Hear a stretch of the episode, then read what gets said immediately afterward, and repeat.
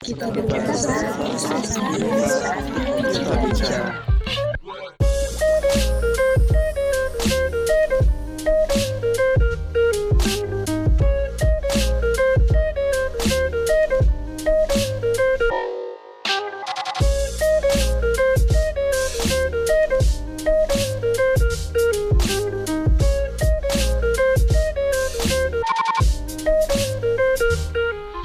Halo, selamat siang, selamat pagi dan juga malam. Balik lagi di kita bicara. Kali ini uh, episode spesial karena bintang tamunya itu itu uh, bintang tamunya dosen kita yang emang apa ya berpengalaman ya Dik ya. Yoi. Berpengalaman di HR dan sempat beberapa tahun kerja kerja di HR dan kali ini kita mau tahu uh, gimana sih sudut pandangnya HRD dalam ya mungkin menyeleksi menyeleksi karyawannya atau uh, proses perekrutannya gitu. Nah, kita mau tahu dari langsung dari sudut pandang praktisi HR-nya sendiri. Dan kali ini kita ju- uh, kita juga tiga orang full team ya, full team. Ada ada gua, ada Faska dan juga ada Dika. Dan uh, bintang tamu kita uh, silakan diperkenalkan Bu. Saya perkenalkan diri sendiri. iya Oke, halo, selamat siang, selamat pagi semuanya. Eh, saya Linda. Saat ini untuk di UBP saya mengajar di eh, peminatan atau kekhususan PIO ya, karena memang Hmm, backgroundnya dulu juga ngambilnya eh, spesialisnya itu di PIO untuk PIO. profesinya gitu. Nah sebelum di ini eh, sampai sampai riwayat pekerjaannya juga. iya Boleh, boleh, boleh, boleh.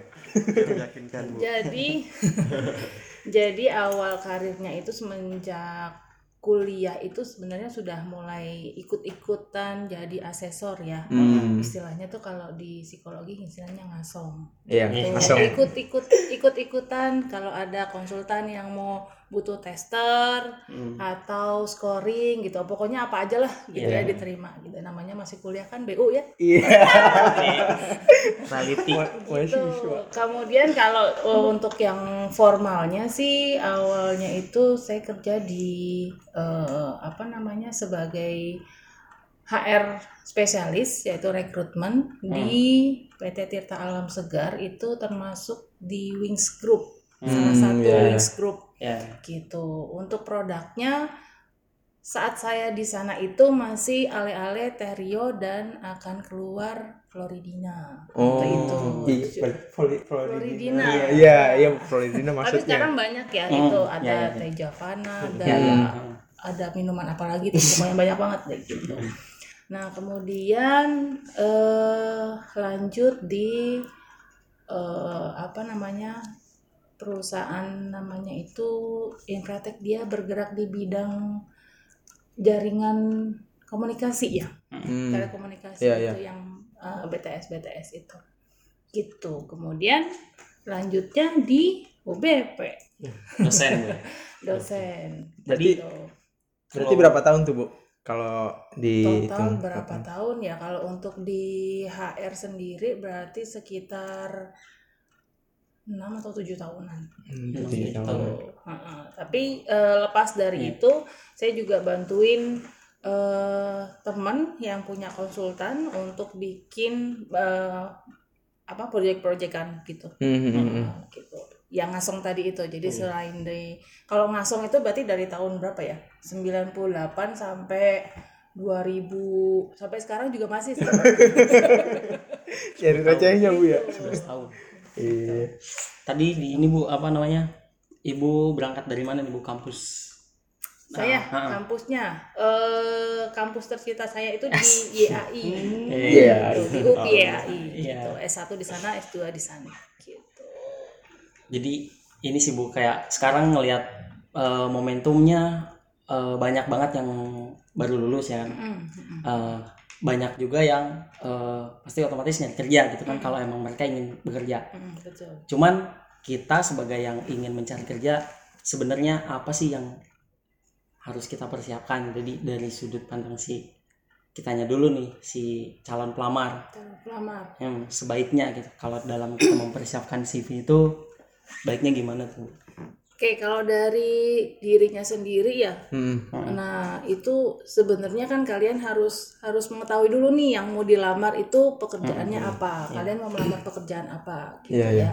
Nah, dari pekerjaan itu kan kita bisa eh, bisa searching gitu ya untuk kompetensi di pekerjaan itu apa sih apa sih yang harus dibutuhkan nah dari situ kita balik lagi ke diri kita yang belum mampu dari kompetensi tersebut apa Hmm. gitu itu yang harus di eh, munculkan nanti di CV gitu. Jadi kompetensi-kompetensi kita apa aja sih? Jadi kalau bikin CV itu jangan cuma sekedar nama alamat status nomor telepon gitu. Biar gampang dipanggil. Nomor telepon paling gede. Iya. Jadi eh, apa namanya kayak pengalaman kerja nih. Hmm. pengalaman kerja itu kalian di mana aja? Iya, kemudian apa yang kalian kerjakan pada saat me- apa pekerjaan itu Hmm. apa aja itu dijelasin misalkan sebagai administrasi administrasi kalian tuh Ngapain ngapain aja? aja, filing Oh. dokumen misalkan atau membuat eh, laporan apa itu ditulis semuanya jadi jadi Hmm. jangan hanya dituliskan administrasi di PTX gitu tapi Oh, iya, kerjaan iya, iya. kalian sebagai admin ya betul dideskripsikan berarti kita kayak eh, baca dulu spesifikasi kerjanya apa ya bu ya Mm-mm. terus kita lihat kemampuan kita Mm-mm. bisa nggak di tempat kayak gitu betul gitu. baru kita baru nyusun tuh CV kita iya Kalau buat sekarang nih Bu, kan banyak ya eh, apa namanya CV-CV yang yang unik lah, ya betul, betul. yang Ya. yang unik bahkan sampai ada apa yang ngirim. yang Lego Iya. kemarin tuh ada yang iya, ngirim iya. Lego. Nah, i- itu gimana yang Lego? Gua kurang ini. waktu kemarin tuh Dika lihat salah satu tweet temen ya Mm-mm. dia desain komunikasi visual Mm. di Itanas Mm. nah dia ngelamar tuh ke perusahaan di ya perusahaan kalau nggak salah Minerba ya dia Minerba gak jelas juga kan dari DKV ke Minerba terus dia ngirimin eh, CV-nya itu berupa Lego bu Mm-mm. jadi di balik eh, si packingan Lego itu kan ada deskripsi pro- produk nih Mm-mm. Nah, si deskripsi produk itu dia tulisin sama tadi kemampuan dia apa, basic dia apa yang kayak gitu-gitu lah, kayak CV biasa. Si masuk tuh dia ke meja HR, masuk ke meja HR. Seben- pertamanya si HR itu nggak notice, soalnya datang pagi mungkin buka email, cek-cek emailnya eh, biasa aja, terus nerima paket, oh belum dibuka gitu. Pas kemudian setelah makan siang paketnya dibuka pas ternyata loh kok ada yang aneh sama Lego packing Lego ini? Pas dilihat oh ini masih Mm. dari situ si HR-nya itu kan ada nomor telepon nggak lewat email nggak apa.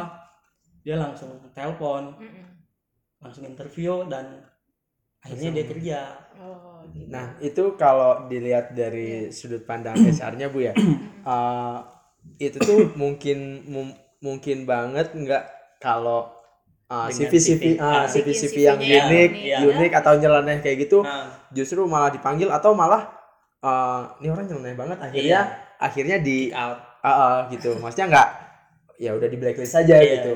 gimana Eh, sebenarnya kalau kita bikin CV kan kalau di HR itu ya apalagi Hmm. di bagian rekrutmen yang Hmm. namanya CV masuk itu kan pasti banyak. Heeh. Jadi gimana Yes. caranya supaya CV kita tuh dilihat dulu gitu. iya heeh, ya, iya dilihat dulu nih. Nah, begitu dilihat kan yang penting kan dilihat terus udah gitu bikin penasaran si HR-nya Iya. gitu sampai dia mau ngelihat gitu. Begitu Hmm. dilihat eh, kalau menarik berarti kan pasti dipanggil. Ini kok unik ya gitu. Iya, iya. Jadi sebenarnya nggak masalah sih. Justru bikin yang menonjol supaya menarik perhatian si HR. narik aja dulu dah Menarik pokoknya aja dulu gitu.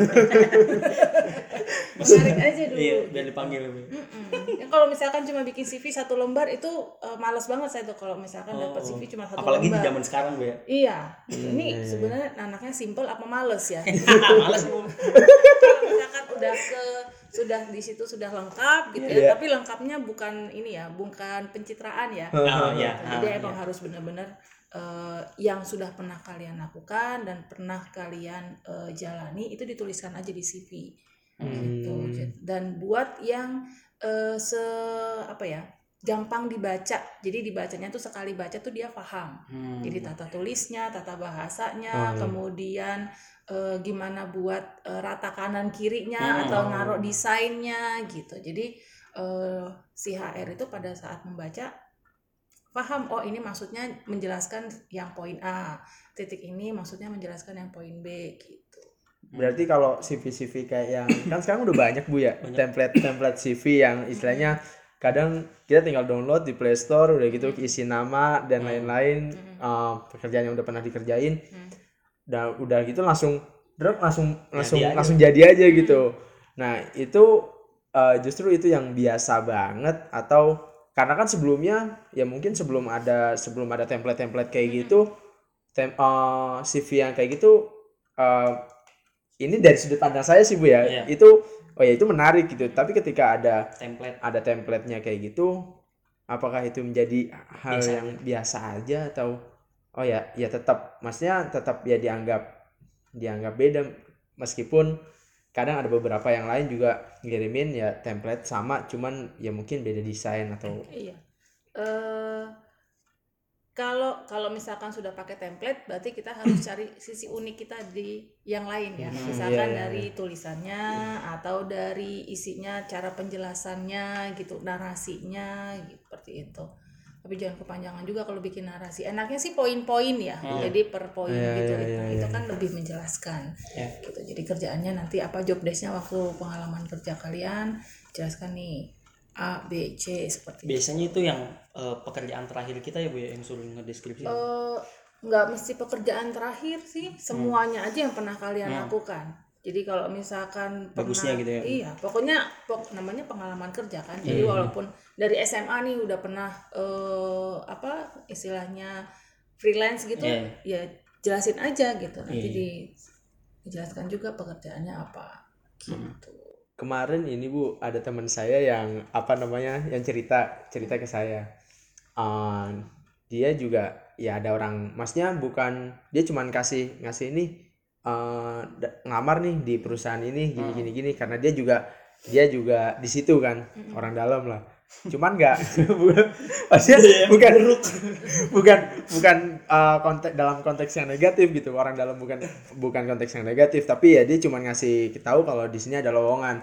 Nah ketika itu ya dia dia ngelamar dia eh, ya tes rekrutmen apa segala macam cuman yang disayangkan itu eh, kehendak untuk eh, rek- eh, si calon calon karyawan ini jadi masuk atau enggaknya itu masih ada eh, di- dipegang gitu. Kehendaknya itu masih dipegang sama user ya kalau nggak salah iya user ya. ada usernya gitu. Hmm. nah masih dipegang sama user dan apakah itu eh, buat sekarang hal yang umum atau cuman beberapa perusahaan aja yang masih meskipun di eh, meskipun di perusahaan itu ada HR-nya tapi ya dia bakal balik lagi. Eh, gimana nih user eh, keputusan user user gimana mau nggak? Karena eh, dari teman saya yang cerita itu ya ya kayak gitu. Ya kendalanya ya mungkin dari first impression kali ya. First impressionnya eh, dia kurang kurang ya kurang kurang menarik mungkin. Hmm. kurang menarik. Tapi secara kompetensi gitu secara kompetensi dia mampu dan bahkan eh, si HR ini rekomendasinya orang ini gitu. Cuman mungkin pas usernya. first imp- eh, pas first impression sama user itu kurang jadi ya akhirnya si user ini cari pilih kandidat lain gitu. Apakah itu terjadi dal- eh, hal yang umum atau cuman terjadi di beberapa perusahaan Perusahaan. doang? Oh iya Eh, itu hal umum sih jadi memang oh HR itu kan sebagai jangan Iya, patah semangat ya gini jadi HR itu kan sebenarnya hanya hanya istilahnya kalau eh, pi- eh, apa namanya pintu masuknya aja Hmm. Hmm. pintu masuknya Iya, iya, itu iya, lewat. HR Iya, gitu ya jadi kalau mau masuk ke rumah orang kan lewatnya pintu Hmm. jangan lewat jendela gitu kan Hmm. Nah, HR itu sebagai pintu masuk gitu. Jadi segala sesuatu memang eh, bisa jadi jadi keputusan user gitu. Cuma eh, HR kan akan memberikan beberapa pertimbangan ini loh Pak, karena Iya, iya, menurut iya. hasil eh, CV-nya ini, kemudian kompetensinya dia ini, hasil psikotesnya ini, hasil wawancaranya ini. Balik lagi sih keputusan itu ada di iya user karena user kan yang nanti akan make kita make Hmm, kalian iya sih. gitu Iya. jadi eh apa namanya ada juga sih user yang walaupun kompetensinya bagus nih. Hmm. tapi begitu dilihat ah penampilannya kurang saya mau nyari yang eh, lebih cakep misalkan ada juga ya Wow. seperti itu Makanya gua aduh. itu Makanya subjektivitas dari user apa dari user bisa jadi terjadi Seobjektif gitu. objektif. Ah, jadi HM. nyarinya ah, kalau kita kan berusaha untuk Objektif. objektif Iya, ya, ya, iya, karena iya. kan memang kita melihat dari kemampuan Iya. kan gitu kemampuan kemudian sikapnya dia seperti apa Hmm. gitu ya nah kalau eh, user ada juga user yang kalau misalkan usernya lagi nyari jodoh kan Iya. Iya. ah, nyarinya yang Subjektif, aja Susah. gitu, Iya. ya. ya banyak lah karakteristik Iya. eh, apa namanya namanya kita ketemu sama orang yang punya Iya. punya oh, bukan punya menang punya eh, Kuasa. Rasa yang beda-beda ya Oh, karakter iya, yang iya, iya, berbeda-beda iya. gitu saya maunya yang A maunya yang rambutnya keriting maunya yang rambutnya lurus gitu ya maunya yang rambutnya pendek itu misalnya Gitu. Tadi sih apa ngomongin first impression nih, Bu. Kalau kalau eh, Dika sendiri nganggap kayak eh, CV kita itu sebenarnya cuma tiket aja nih, Bu. betul Dika tiket sebenarnya- supaya dipanggil Iya. Iya, iya, iya. Tiket. Makanya Dika eh eh back again tadi yang CV yang unik gitu. Temen Dika juga ada satu lagi, dia ngirimnya bolu, Bu. Bolu yang ditulis itu. Tulisannya Oh. kayak eh most of eh resume ended up at trash bin cenah but mine in your belly. Jadi kayak kebanyakan CV apa? Iya kan? Kebanyakan CV itu berakhir di tempat sampah katanya. Tapi punya gue bisa di perut HR, gak apa-apa lah, gak terima juga. Yang penting gue udah ngirim CV. Nah Dika kayak eh, tapi kalau CV-nya bolu dia ngirim ke eh, 10 perusahaan. 10 perusahaan lumayan juga ya. Ya aduh. cuman ya Dika gitu sih maksudnya ya tiket aja. Nah tadi ke first impression lah Mm-mm. Eh, berarti kita udah nih udah ngirimin CV-nya berdasarkan yang tadi ya kompetisi kita apa sama uniknya itu. HR otomatis eh, intinya nelpon kita lah. Nelpon kita terus kita datang tuh untuk interview dan tes kerja tadi yang kerja bilang first impression pada waktu interview ini dari Dika sih bu ya. Dika yang pernah Dika baca gitu yang apa benar gitu kita tuh ya emang sih kita pernah belajar ya Mm-mm. cuman yang sikap kita pada saat kita berhadapan dengan interviewer kita sebagai interviewee itu kita tangan kita di bawah meja. Iya nggak sih yang kayak gitu bu tangan kita di bawah Oh, meja ah. tapi Dika ya, kemarin ya kalau ada mejanya kalau misalkan cuma bangku berdiri. doang Nah, ya kan? iya kayak gitu bu. Sebenarnya sikap kita tuh sebaiknya nih sewajarnya tuh seperti apa sih bu? Eh, sewajarnya ketika kita interview. ya pada saat interview yang penting awalnya kalian harus seger ya. Hmm. Iya, iya, iya. walaupun kalian sudah menunggu lima jam Iya, gitu kan tapi pada saat ketemu sama interviewer itu harus eh, menunjukkan eh, segarnya kalian supaya mereka juga ngajak ngobrolnya enak Mm-mm. gitu jangan udah kelihatan ngantuk lusuh gitu ya itu nanti interviewnya juga jadinya males, Males. gitu. Oh, iya, udah nggak iya, bersemangat iya. duluan Iya, kan iya, Nah, iya. sama jadi kalau udah males kan ah udah males lah gitu Oh. nah kemudian eh pakaian ya Pakaian. Iya, iya, juga pakaian. itu harus harus eh, karena kan kita pasti melihat awalnya yang kita lihat kan tampilannya Iya, dia iya, nih iya. sebelum kita tahu dalamnya, Dalamnya. gitu ya kalau kita kayak beli buku kan kita lihat dulu nih Covernya. menarik nggak nih Hmm, gitu ya hmm, iya. tapi jangan sampai kalau misalkan saking mau menariknya atas kemeja merah bawah celana kuning jangan sampai gitu ya Oh. ntar dikira lampu lalu lintas rambut hijau rambutnya hijau Iya, iya, iya. gitu jadi eh, yang matching lah yang enak Iya, iya. dilihat gitu kan rambut disisir ya. Tapi potongannya gitu. Jangan eh, menunjukkan anak psikologi tapi berantakan. Nih sebenarnya nanti ada bilang ini udah sehat atau belum gitu. Jangan sampai dibilang begitu. Iya, iya, iya. jadi penampilan itu perlu. Kalau cowok ya rapih lah. Yang cewek berarti rambutnya kalau mau dikuncir semua dikuncir semua.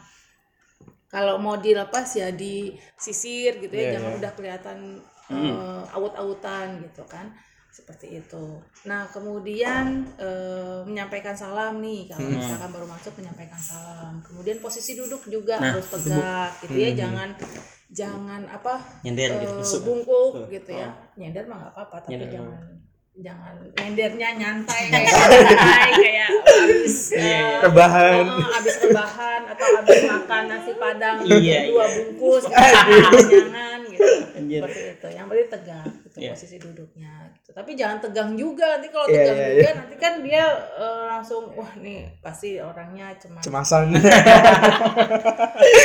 Kalau ini bu kayak apa? Kayak tatapan mata udah Iya. gitu cara ngomong. Kan kadang kadang pas dulu zaman Belajar lah kita. Ah, zaman habis lulus lulus SMA gitu kan juga sempat uh, ngelamar sana Iya. sini gitu. Terus katanya wah kalau kalau apa namanya lu kalau kalau ngadepin interviewer matanya Matanya- matanya, harus Tatap harus ke depan.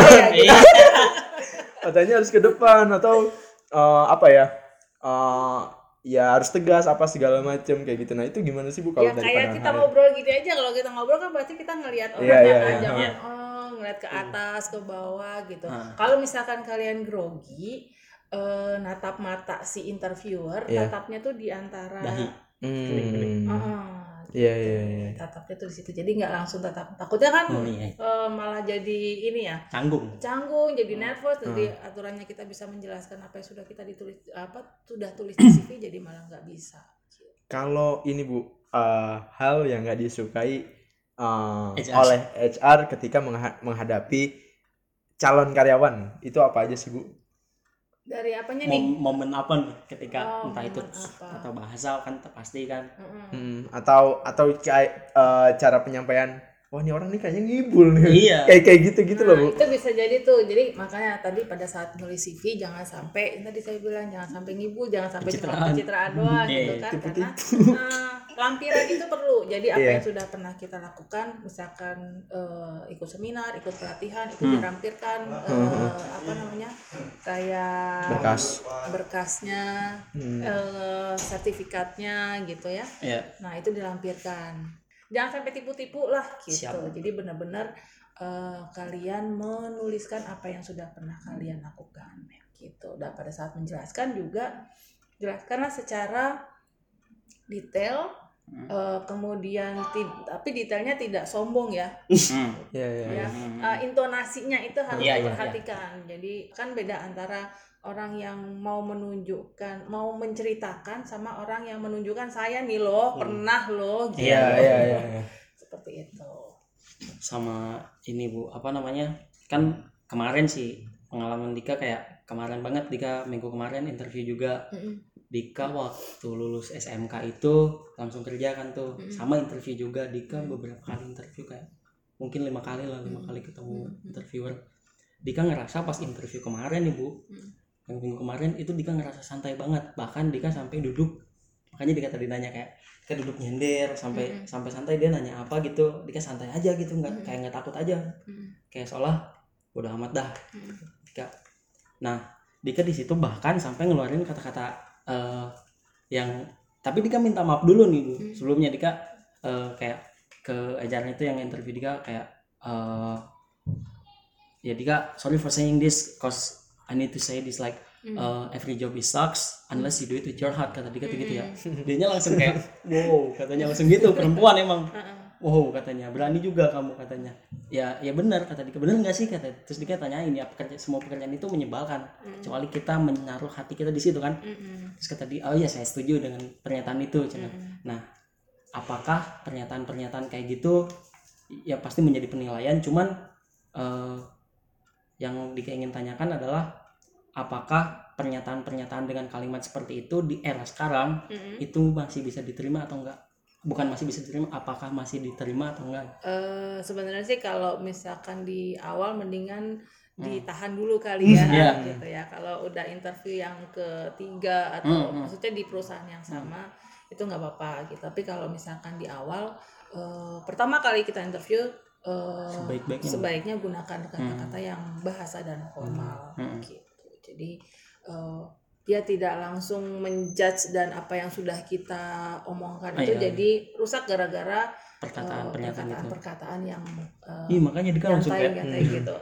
Tahu kayak tapi dia juga langsung wah berani juga ya kamu katanya. Ya tapi saya setuju katanya. Terus dia sambil senderan aja gitu kan senderan. Soalnya kursinya ada apa amresnya gitu dia duduk kayak gini Kalau kalau ini kutul dari tadi kagak nanya. Nanya apa tuh? gua yang lu tanya udah pernah gua tanya eh waktu itu udah pernah gua tanya maksudnya pernah gua alamin dan itu hal baru buat gua juga kan maksudnya karena oh yang, dia tuh gua gak pernah dibilangin kenapa kemarin eh, pasca ya yang interview eh, sampai ada FGD ya. Sampai FGD ya. Hmm. iya Ada FGD ya. Ini eh, jadi sebenarnya mungkin kalau sekarang itu tidak hanya dengan interview ya. Hmm. Jadi bisa jadi eh, Listen juga, ya untuk melihat sejauh mana eh, kemampuan kita pada bidang pekerjaan tersebut Hmm. itu dilakukan dengan FGD Banyak. gitu. Dikasih kasus kemudian bisa menjelaskan kan Hmm. dari situ kan bisa kelihatan ya analisa berpikir kita Iya. gimana, kemudian pengambilan keputusan kita gimana, kemudian eh, pengetahuan kita seberapa luas Iya, iya, tentang iya, iya. tentang Iya, masalah iya. apa tentang bidang pekerjaan itu Hmm. gitu ya. Kemudian eh, apa lagi?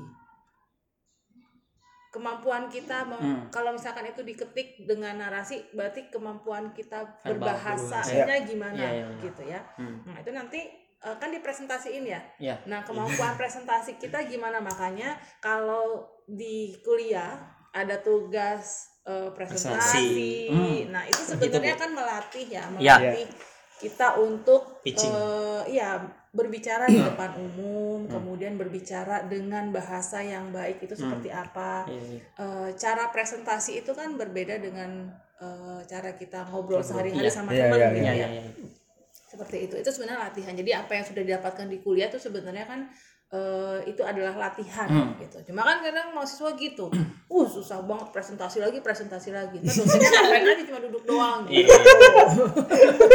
Padahal iya sih. Sebenarnya itu mau melatih Iya. kan melatih Hmm, gitu. kerjasama dengan tim gimana nih? Kalau misalkan kerja kelompok itu kan Ah. presentasi kan pasti per, per kelompok. Ah. nah itu kerjasama dengan timnya gimana? Teamworknya gimana? Bisa nggak dia membangun tim yang baik gitu? Karena pada saat nanti kita masuk ke dunia kerja pasti kan kita kerja nggak sendiri. Pasti kita akan ketemu dengan eh, yang satu tim. Hmm. baik itu satu departemen ataupun dengan departemen Departemen lain. Nah, itu gimana gitu? Iya, iya. itu sebenarnya eh, itu kan keuntungan buat si pelamannya bu calon ah, maksudnya untuk calon kandidat yang terutama buat buat yang fresh graduate kan. Maksudnya dengan dengan adanya hal seperti itu berarti ada kesempatan buat fresh graduate menunjukkan nih ternyata gue punya kelebihan loh. Tapi kan untuk itu kan untuk sedikit perusahaan tuh yang kayak gitu. Lebih banyak perusahaan itu yang eh, menarik kandidat itu yang benar-benar udah punya pengalaman. Hmm. kayak gitu maksudnya. Jadi buat beberapa maksudnya kayak pasca juga kan Mm-mm. Eh, baru lulus juga. Terus kayak untuk pengalaman di dunia eh, apa dunia bisnis dan perusahaan seperti kayak gitu kan emang minim banget kan. Terus untuk beberapa perusahaan lebih banyak emang mintanya Sudah berpengalaman. sudah berpengalaman sudah berpengalaman. Nah untuk eh, beberapa perusahaan yang seperti itu maksudnya yang dia minta fresh graduate yang ingin belajar yang punya eh, punya keinginan lah yang seperti itu. Itu jarang banget bu pasca selama pasca nyari pun pasca baru nemu tiga dan yang lolos baru Ya, ini ibarat kita mau nyari eh, apa namanya eh, orang kan pasti maunya yang udah jadi ya. iya. Iya. Karena user beda-beda nih. Ada user yang memang dia mau ngajarin, Iya, iya, ada iya. user maunya siap karena dengan target pekerjaan dia. Hmm. Saya maunya orang yang sudah Jadi pengalaman jadi kan. nga- ngajarinnya tinggal sedikit udah langsung bisa jalan. Tapi ada juga user nggak apa-apa saya nyarinya yang baru biar bisa dididik sesuai dengan maunya saya. Nah, Gitu. iya iya iya itu Nah itu. beda-beda balik lagi ke usernya. Jadi eh kalau misalkan yang fresh grad bener-bener nggak punya pengalaman kerja, Hmm. eh banyakin di eh, kayak sertifikat-sertifikat Iya. pelatihan Oh, iya, iya, iya. gitu ya seminar. Iya. pokoknya Iya sih, itu iya, iya. dijelaskan di situ. Jadi kita nggak punya pengalaman tapi kita punya pengetahuan gitu. Hmm. Seperti itu. Kalau ini Bu um, perusahaan-perusahaan yang apa ya?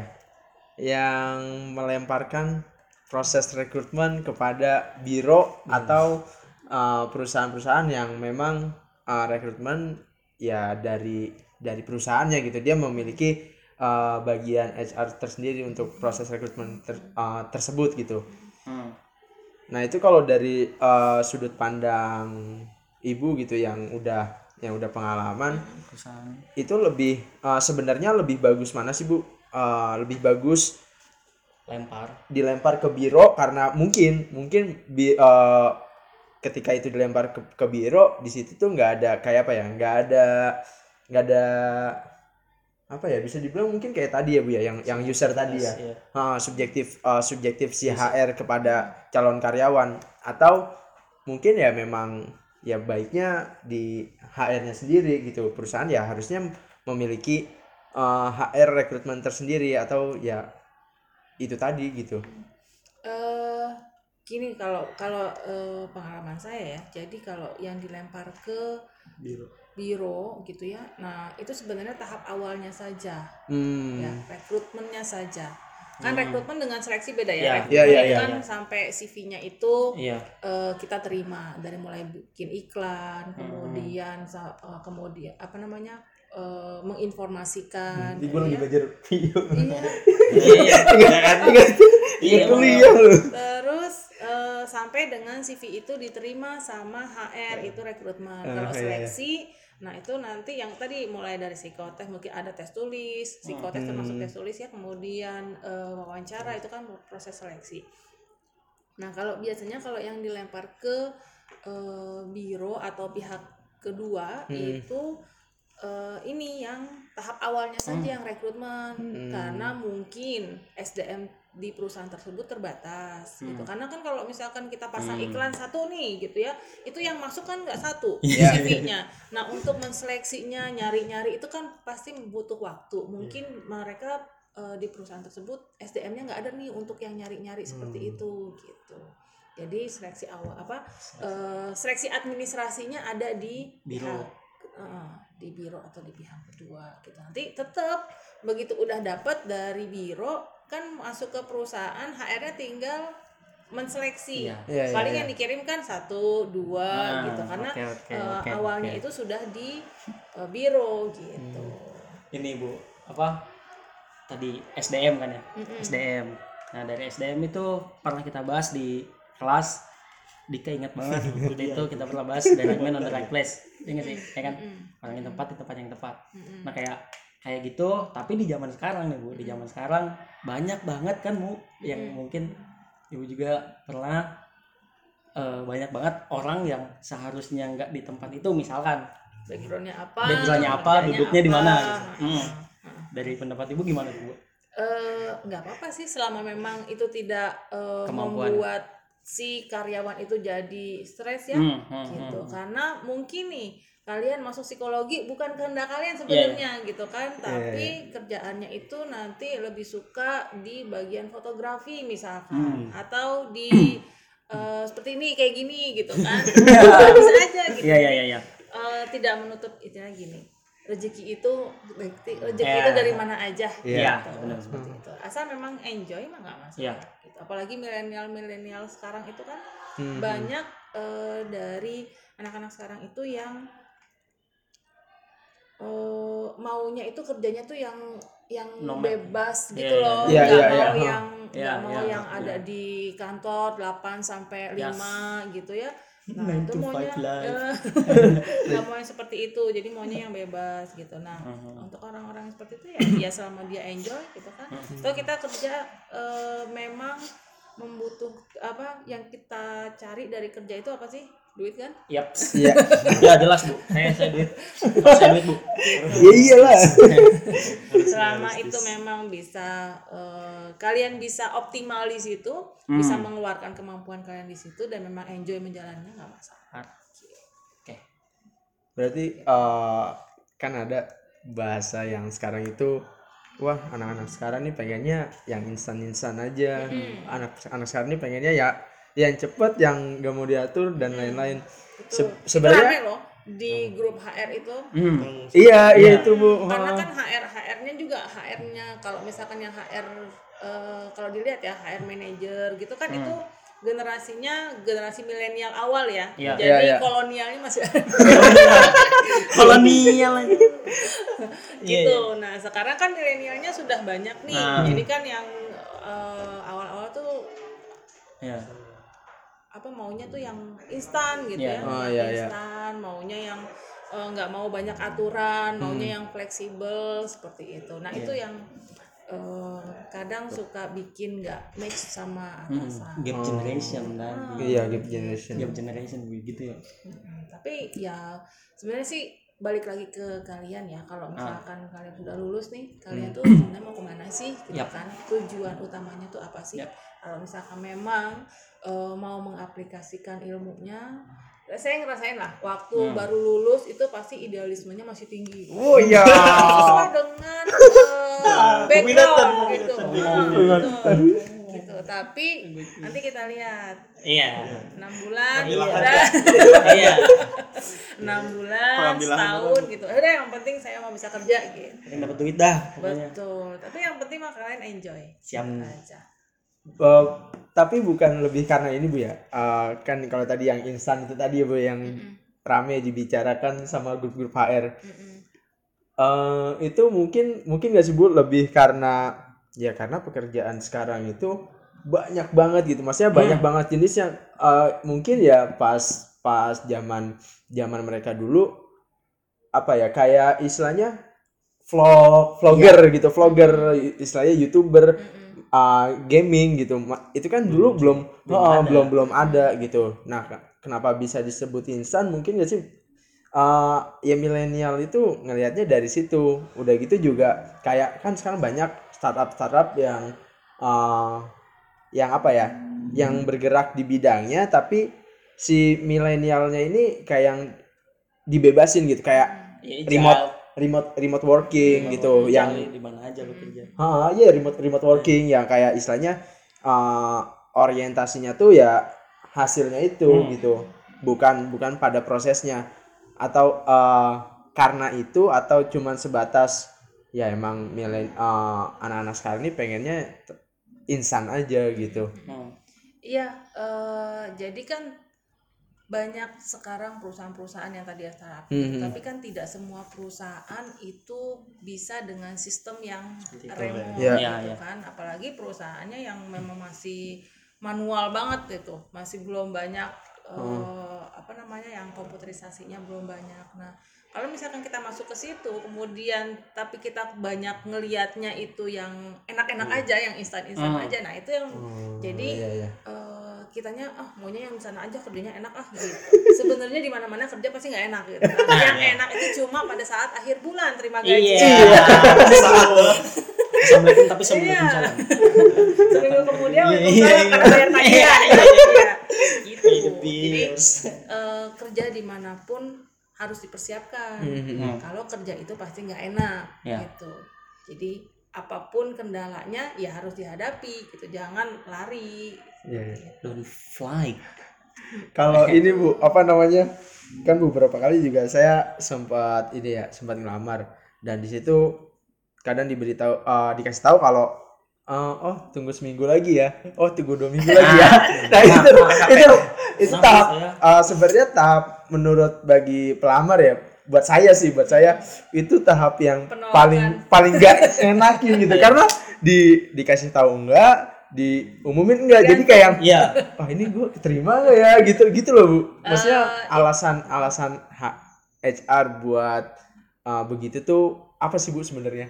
Oke, jadi bisa jadi itu ada proses. Jadi kan kita kalau manggil orang itu kan nggak cuma satu kan. oh ya Gitu. Misalkan dari 10 pelamar nih yang masuk eh, kriteria yang kira-kira unik, yang kira-kira menarik untuk dipanggil, si HR-nya pengen tahu nih ada lima orang gitu ya. Nah kan lima orang ini bisa jadi dipanggilnya tidak berbarengan. Gitu. Hmm. Iya, iya. Nah, kalaupun misalkan berbarengan, pasti harus ada diskusi dulu dong, ada pertimbangan dulu nih antara HR, user gitu ya. Hmm. Eh, mau make yang mana dari kelima ini? Iya. Iya.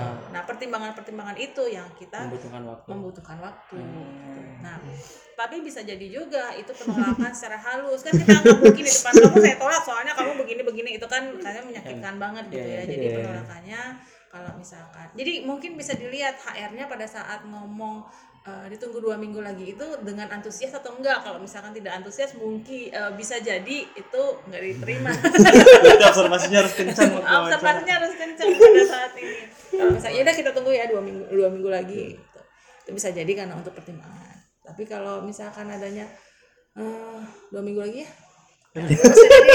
Bisa jadi itu penolakan secara halus. Gitu Belum ngomong lagi lagi lihat muka lu. Tapi eh, kalau saya dulu pasti bilangnya gini dua minggu lagi kita tunggu prosesnya dua minggu lagi. Kalau misalkan memang dua minggu tidak ada jawaban dari kita, itu berarti eh, ya. Waduh. Lamar lagi ya. ada kejelasan ya bu ya? Maksudnya ketika disuruh nunggu dua minggu kalau lebih dari itu berarti emang sudah otomatis tidak Iya. diterima. Hmm. Kalau pengalaman jangan belum diterima dong, belum rezekinya belum di rezekinya situ. Iya. biasa nggak berpengalaman gitu. Jadi jangan jadi jangan jangan mengunderestimate diri sendiri gitu ya. jangan oh saya ngelamar ngelamar 10 kali nggak dapat dapat nih gimana sih saya ini? Oh ini banget dulu makanya main mulu sih gitu. Jadi, jangan seperti itu. Positive thinking sama diri sendiri gitu. Saya masih semangat tuh. Betul. Kalau pengalaman ibu eh, selama jadi HR yang interview yang rekrutmen pengalaman paling unik apa sih bu? pengalaman paling unik? Eh, paling ya paling unik atau paling berkesan gitu? iya CV-nya kayak apa pas di interview kayak gimana? Eh, kan bu Eh, apa ya banyak sih ke ketemu orang itu kan ya ketemu orang eh, ketemu eh, apa namanya bisa cerita pengalaman-pengalaman baru Iya gitu iya ya iya. iya. Eh, kadang malah pada saat eh, pada saat interview kita malah jadi kayak ngerumpi karena mungkin Iya. ketemu kliknya gitu kan masih, masih bisa seperti itu gitu. hmm. iya iya Kalau tuh gimana kemarin yang kan kemarin lu ceritanya habis ini nih. Habis habis habis tes nih. Iya bu Eh, maksudnya eh, kemarin tuh sempat sampai wawancara juga kan sampai wawancara. Cuma waktu wawancara karena mereka kan nggak eh, apa ya namanya di CV-nya itu emang tidak menerangkan kalau misal eh sudah sudah jelas menerangkan kalau misalnya pertama dari klinis kan bu. Terus eh, waktu wawancara sebelum sebelum ditanya terkait dengan eh, apa ya pertanyaan-pertanyaan yang berbau eh, psikologi industri dan organisasi aku udah bilang dari lebih awal dulu gitu loh Bu. Eh, saya lebih banyak mintanya di klinis gitu. Tapi kalau misalnya memang diizinkan untuk eh, belajar yang sesuai dengan kebutuhan yang dibutuhkan perusahaan saya siap gitu. Dengan dengan eh, apa dengan dengan metode yang seperti itu sebenarnya em, ternyata menghalangi diri sendiri atau enggak sih bu? Soalnya kan maksudnya kayak saya punya kapabilitas di mana eh, perusahaan butuhnya di mana dengan hal yang lain nih yang ada di diri saya sekiranya bisa menguatkan nggak kalau misalnya meng- menguatkan buat perusahaan? Terus kalau misalnya memang perusahaan menginginkan sesuatu hal dari si eh, kandidat ini di hal yang lain kalau misalnya memberi kesempatan kenapa enggak gitu? Toh eh, kandidat juga mau belajar gitu kan nah bersangkutan seperti itu.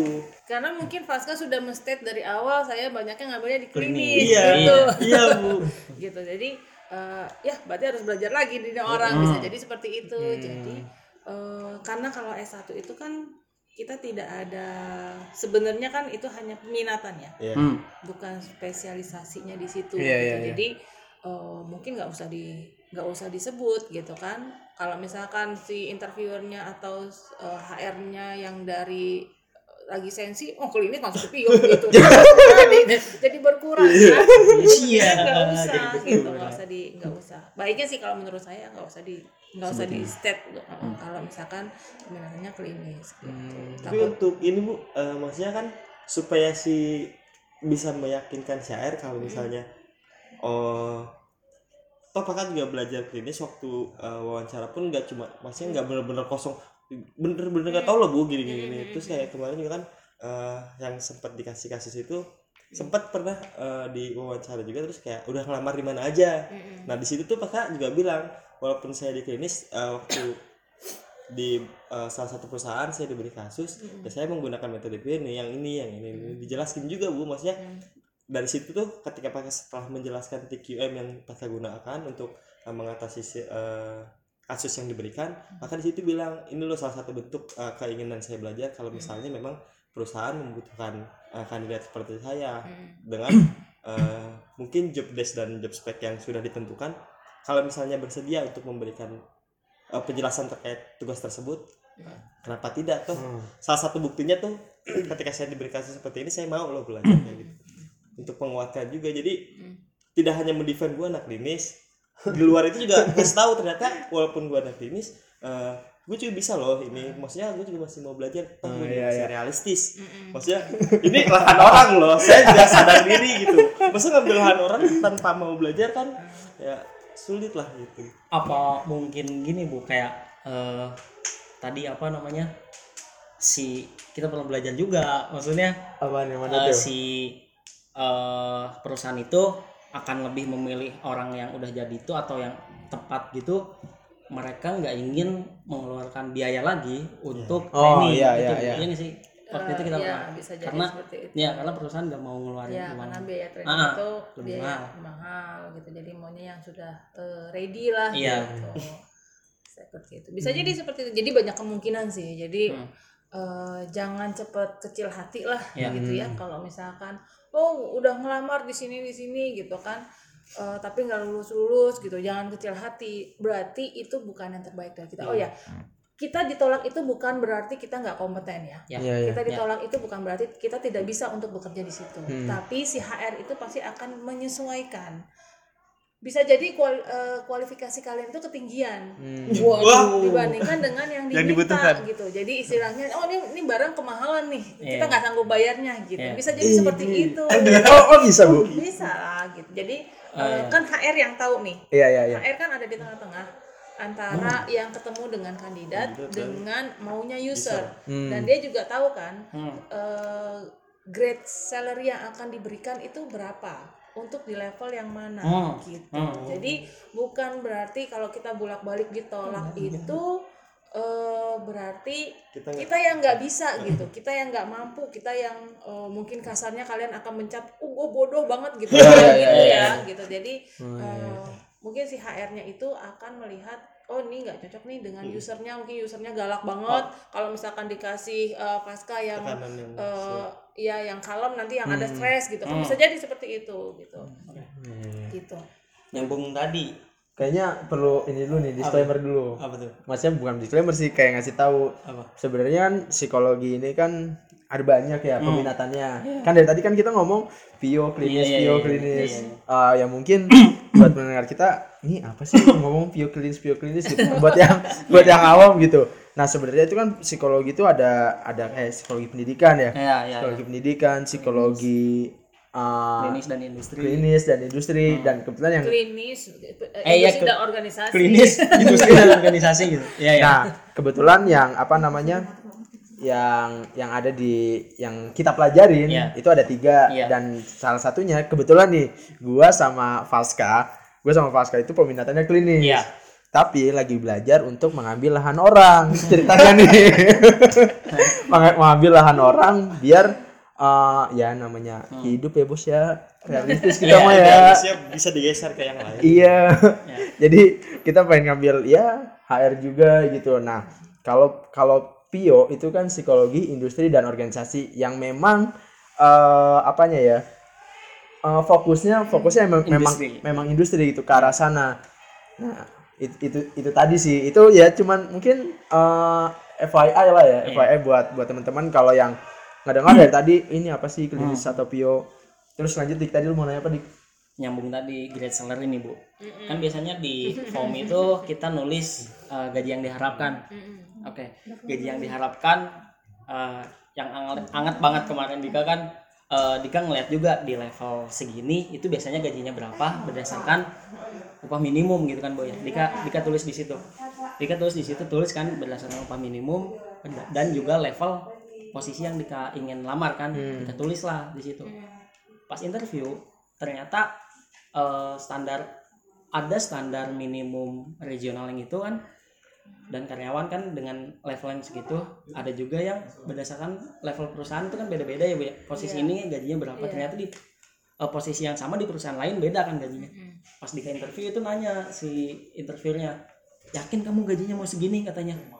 Kekecilan lah cina perusahaan kita gede katanya. Kamu Dika sebenarnya pernah kerja di situ yang kemarin cuman Dika naik mau naik ini gitu kamu yakin katanya mau gaji segini? Kekecilan lah cina. Gak mau gaji kita katanya gitu dia nawarin. Gak mau gaji kita katanya. Eh emang berapa ya kata dia gitu. Dika nggak tahu kan. Lebih gede dari inilah yang kamu tulis. Ya udah kalau kamu mau segini katanya. Iya. Nggak nyambung yang grade eh, grade tadi grade salary. Iya nggak sih bu? Eh, setiap perusahaan tuh ya emang beda gitu. Iya. Oh. Iya, situasinya tuh pasti beda. Cuma kan kalau walaupun posisinya sama Ya, gitu cuma kan diatur eh, upah minimumnya berapa. Iya, iya, gitu. iya, iya, Jadi mau- yang minimal dikasih tuh itu. gitu. Iya. Jadi kalau eh, perusahaannya bagus ya bisa jadi di atas itu. Mm-mm. Nah, kita pada saat menuliskan ekspektasi salari Iya, itu istilahnya kan kita mau menghargai diri kita berapa nih Iya. gitu. Ya jadi kita harus eh, banyak tanya-tanya, banyak survei dulu Mm-mm. gitu kira-kira Hmm. untuk S1 fresh graduate yang belum ada pengalaman kerja sama sekali berapa sih gitu. Iya. Tapi kalau misalkan eh, karena kan pasti akan beda ya. Eh, yang belum pernah punya pengalaman sama sekali dengan yang sudah ada pengalaman Hmm. itu pengalaman setahun itu beda pengalaman Iya, dua iya, tahun iya. beda iya, gitu iya, kan. iya. apalagi pengalamannya udah 10 tahun itu pasti Wah, beda iya. gitu Mantap. kan nah pengalamannya juga di mana nih pengalaman kerjanya memang di bidang yang sama Mm. ataukah di eh, luar eh, apa bidangnya beda Iya, iya. bidang kerjanya beda nah itu juga beda juga jadi kalian untuk di posisi itu kira-kira mampunya seberapa nih gitu Kalau berani ini dijual berapa nih kan Iya, iya, iya. hargai diri Iya, kalian iya. itu berapa ya jangan jangan ini jangan Ketinggian sampai juga. oh, oh, ntar oh, 8 juta kayak- ditolak. 8 juta ditolak. 8 juta di- 8 juta eh, saya tolak gitu kan yang kayak kamar. viral di Twitter ya waktu itu ya. Iya. Nah, itu viral juga di grup HR jadinya. Hmm. Ayo berani sini bisa apa sampai Oh, digituin iya. sama HR-nya. Gitu. Jadi ya kita harus tahu kalau misalkan kita melamar di perusahaan yang besar memang yang skalanya mungkin internasional bisa jadi kita bisa menghargai harga eh, menuliskan ekspektasinya 8 juta gitu. Tapi kalau dilihat eh, perusahaannya baru bangun gitu kan, baru berdiri gitu. langsung dodong gitu Oh langsung nunggu segitu yang ada nanti langsung ditolak sama nggak pakai dua minggu lagi. Iya. Nggak pakai dua minggu. Nggak pakai dua minggu langsung tolak di tempat ya. Wah kamu kemahalan saya nggak sanggup gitu gitu. Iya iya iya. Kalau ini Bu, kalau pas Nggak pakai dua minggu. kalau pas disodorin form, nah itu eh, baik kan itu kan juga ada Bu ya, maksudnya Nah, itu tuh gimana sih Bu? Maksudnya yang yang bagus gitu, jawaban yang bagus kan kadang ya kita ya, kita juga ya lihat itu dia dulu ya perusahaan gede atau kecil apa bonafit atau enggak gitu. Nah, tapi yang paling eh, gimana ya? Maksudnya cara cara Cara nulisnya. Eh, eh, cara nulisnya yang yang baik Kalau tapi tapi kalau misalkan kita nggak tahu nih Iya. apa ya tulis aja sesuai UMK. aturan enggak ya, usah- sesuai dengan aturan perusahaan Hmm, terus aja gitu yang aman kalau misalkan kita nggak tahu ya ini iya, iya. gajinya berapa sih di sini bagus apa enggak gitu ya sesuai dengan aturan perusahaan gitu nah. terus kalau di ini gimana Bu? Kalau saya oh, kalau saya kalau saya gaji 2 juta kamu mau? Tadi tadi gituin Bu. Kalau biasanya kan Iseng-iseng aja. iya, iya. Kalau misalkan S1 berapa kan UMR gitu gitu gitu Ah, punya iya, riset iya, juga iya. gitu. Iya. gitu. Ya masa mau digaji 2 juta kan berarti kalian nggak mau kan buat ongkos eh, apa namanya? Buat bayar kosan aja sejuta setengah. Gak yang kosan di mana? Kasih lu bertiga. Iya. Gope dong. Gitu. Tapi maksudnya eh, kita kita harus balikin lagi ke diri kita. Kita itu mam bisanya di harga berapa? Ya. Gitu. Kalau minta gaji 8 juta nggak apa-apa, tapi kita bisa nggak gitu kan? Iya, iya. Bisa nggak dengan tanpa disuruh udah punya inisiatif untuk mengerjakan eh, segala macam yang ada di situ? Satu lagi. Apa? kan ngelihat zaman sekarang gitu ya maju ya industri ya. Eh, tadi eh, balik lagi yang lo bilang startup. Oh ya. Sebenarnya banyak banget pekerjaan-pekerjaan baru bu, title-title baru gitu. Betul. Kayak Eh, konten ah, apa? ah, content eh, creator. Iya, Terus copywriter, Betul. terus sosial media manager. Ah. Mungkin di zaman ibu saya mungkin di zaman ibu belum ada tuh yang namanya sosial media Kesannya saya tua banget Iya. bukan maksud bu tapi, ya maksudnya di, berdasarkan pengalaman ibu nih waktu Iya, iya. ya kan Ya, saya diajak. milenial awal, Ya, kalian oke. milenial tengah. Iya. ya, ya, maksudnya belum ada tuh bu pekerjaan sosial media manager pertanyaannya adalah mungkin banget nggak sih bu Eh, menurut ibu sudut pandang ibu di depan itu banyak banget title-title baru di setiap perusahaan. Betul. Banyak. Bakal banyak banget ya. Bahkan banyak Hmm. banget. berarti demandnya makin tinggi ya bu eh ya jadi bagaimana kita eh, bisa men- eh, menerima tantangan itu ya ke depannya supaya bisa mengerjakan pekerjaan-pekerjaan yang mungkin tidak pernah kita pelajari waktu di bangku kuliah. Iya, iya. Jadi rasa ingin tahu kita gimana, kemampuan kita untuk belajar gimana gitu ya. Nah itu eh, itulah tantangan kalian generasi-generasi muda ini. Ya. Cuma masalah eh, karena kita balik lagi ke ilmu psikologi itu kan fleksibel fleksibel dinamis ya. Di mana pun ketemu manusia, Manusia. pasti Iya, eh, ilmu psikologi itu pasti akan eh, dipakai Iya, iya. Dengan bidang pekerjaan apa pun. Semangat banget Jadi tuh ini. kalau misalkan nanti saya kerjanya di marketing, gue marketing kan ketemu orang, berarti kan komunikasi kita harus Iya, iya. tepu-tepu komunikasi tepu-tepu gitu. Jadi eh, ya challenge lah diri kalian, gitu Iya, kan ya. Kemudian jangan pantang menyerah, gitu. Mau terus belajar, Ya. terus jangan jangan hmm, ya kalau sekarang mungkin masih ideal. Saya ngerasain dulu kok gitu. pokoknya maunya di eh, Saya enggak- HR maunya di ini gitu ya. Hmm. nah saya enggak ya. Balik lagi nanti kalian eh, apa namanya yang penting yang penting kalian bisa menerapkan ilmu yang sudah Iya. dipelajari Eh, boleh di closing? Kalau Aska. Gua aja ini masih sambil sambil ngobrol gua aja sambil nyerap ilmunya lu. Semuanya closing kita Bu. Conclusion Fokusin dari lu aja dulu dik di conclusion mah dari lu. Iyalah lu kan pio. Pio kita kan finish iya kalau udah sarjana nggak ada pio klinis. Oh, iya. profesi aja nggak ada pio klinis. Mampus ditembak lu. Udah dari kan lu supaya gambaran tapi kasih konklusinya. Iya ya udah bro dik. Apa tuh? Lu kamu dari ibu dah oh ya ibu dulu gimana tuh kok jadi disasarin ke saya?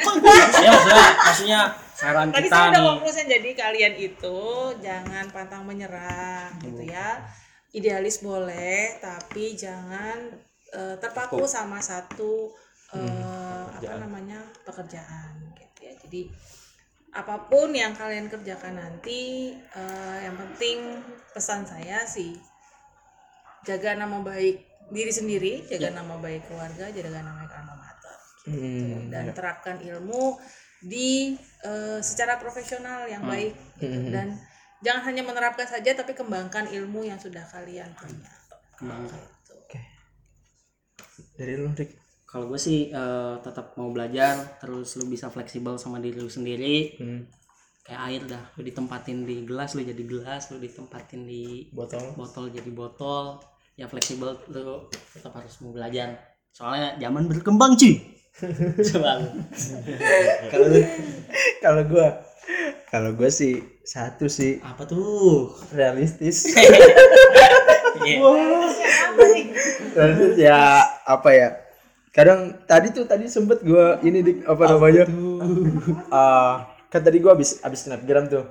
Habis snapgram yang buku itu buku primbon itu loh bu. Ayo bu buku SDM SDM ya yang hitam yang gede. Eh, kan itu kan saya, saya juga sampai Iya.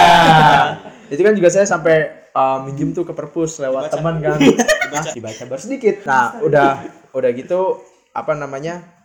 Ya abis abis story udah gitu si Pemi Oke. si Pemi teman kita uh, nge-WA wah enak enak aja lu ngambil lahan orang.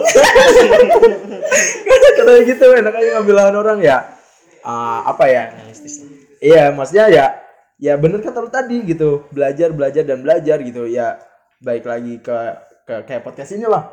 Podcast ini juga kan em- emang tujuan awalnya buat belajar gitu. Dan dan kita juga apa namanya dan gue juga eh ingin minjem buku itu ya buat belajar biar biar oh ternyata eh Pio tuh kayak gini atau HR tuh kayak gini itu sih. Dan ya itu tadi belajar dan ya harus realistis. Eh, kalau lu tuh? Kalau gua apa ya? Eh, buat buat buat para fresh graduate terus buat Yeah. para pencari kerja asik. Job seeker. Iya buat job seeker. pencakar aja pencakar. Eh gue ngutip yang tadi Bu eh, Bu Linda bilang sih maksudnya kalau kalian nggak diterima bukan berarti kalian ya. nggak. Tidak mau tidak mampu tapi that's good wah mungkin kelebihan kalian itu bukan di di, Tempat di, itu. di, di tempat yang kamu lamar sekarang mungkin di tempat yang lain itu aja sih oke Eh, cukup sekian episode kali ini da, semoga itu dapat apa ya Manfaat. bermanfaat dan menimbulkan insight buat teman-teman semua. Hmm. Sekian dan terima kasih. Sampai jumpa di episode berikutnya. Dah. Dadah, dadah, dadah.